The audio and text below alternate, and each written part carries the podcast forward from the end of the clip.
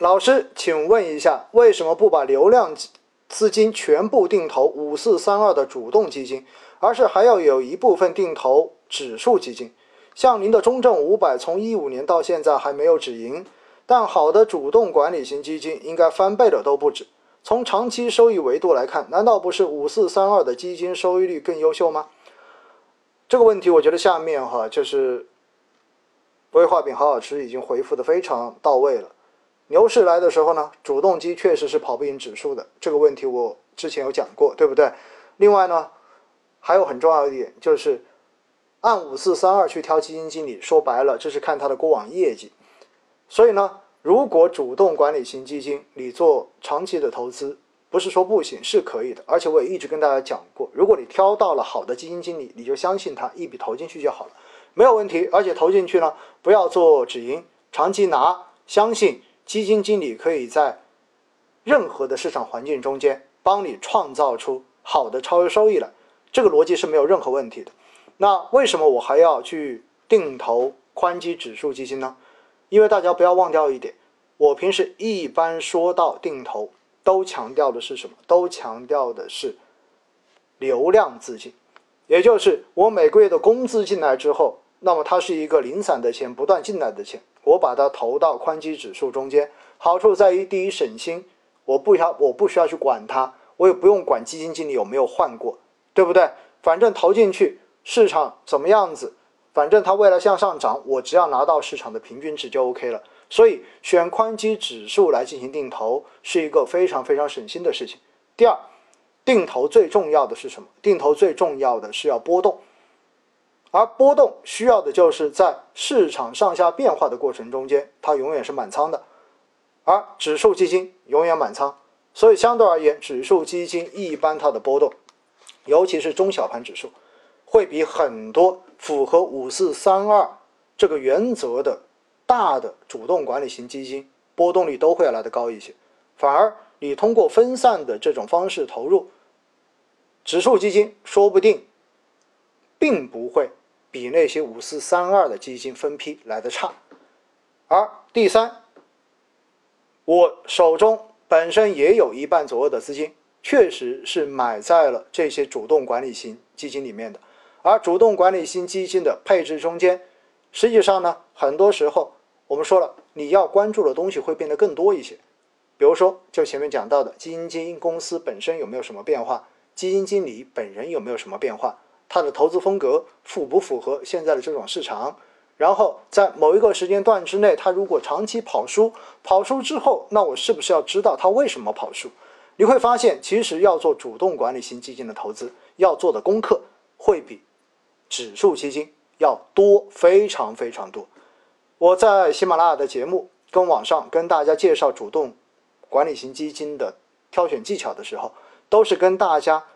化繁为简。总结了那么多条，但实际上很多时候，你真正的要去相信一个基金经理，你是真正的要对他有深入的研究跟了解，你才知道这个基金经理的习惯到底是什么。甚至我告诉你，基金经理本人的性格是什么样子的，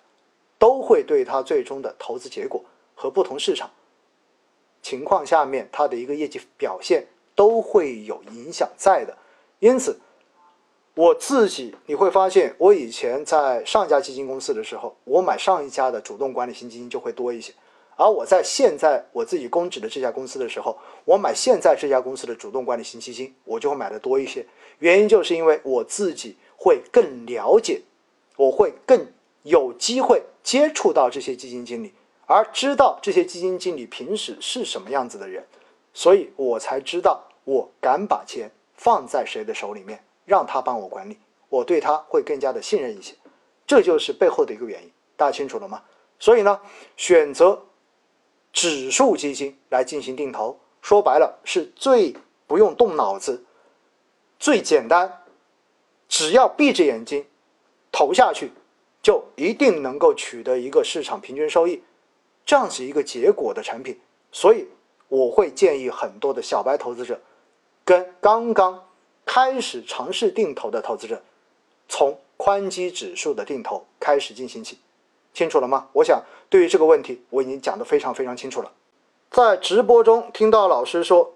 能做到百分之八的基金经理已经很牛了，但发现累计收益除以年数之后，每年达到百分之二十以上的基金很多，很困惑。这个不困惑呀？我觉得下面张洛回答的就非常的到位哈。如果每年都要百分之八以上，我告诉你，几乎确实是不可能的。但是你如果看一个基金经理的平均年化收益，要达到这个值，说实话是可以做得到的。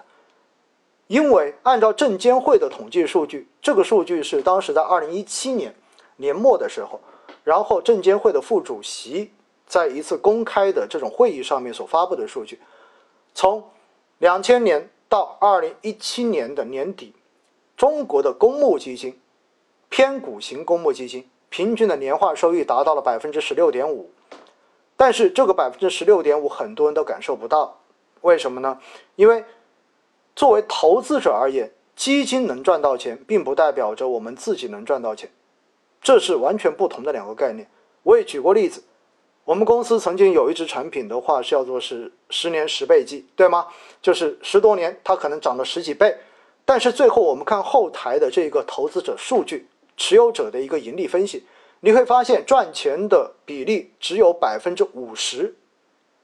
甚至于不到百分之五十的这样的一个比例，它是赚钱的。原因就是因为追涨杀跌跟对于基金产品的这种短期炒作思维的存在。造成大家往往都在某一个时段，基金净值随着市场涨到高位的时候开始大肆的买入，然后在市场出现调整的时候又没有耐心的等下去，承受不了市场波动的风险，到最后在不该卖的时候把它卖掉。所以，哪怕产品经过波动之后，它的净值长期在往上涨，到最后在中间真正能够稳定拿到盈利的人并不多。这也就是我为什么会在喜马拉雅上面。录制这些节目的一个根本的目的，包括我在各个渠道、各个场合去讲课、做客户活动所一直强调的。我希望大家能够知道，在投资市场中间，什么东西是正确的，我们该怎么正确的去进行投资，如何正确的去做正确的事情。所以，这就是讲到非常重要的哈。年化百分之二十以上的基金经理，你看他的回数值真的很多。但是，到底有多少人能够伴随这些基金经理一直拿到最后呢？所以我一直给大家灌输的是：如果大家自己的投资能够稳定的拿到百分之八以上，甚至百分之十以上的年化收益，我告诉你，你就已经赢了市场上面超过百分之九十，甚至于百分之九十五以上的投资者。因为现实中间，真正在投资中间能够赚到钱的人。永远都只是少数而已。尽管要赚到这个钱，只要稍微进行一些学习，稍微克制一下自己投资的冲动，都可以做得到。但是，知易行难，好不好？这是对这个问题我的回答。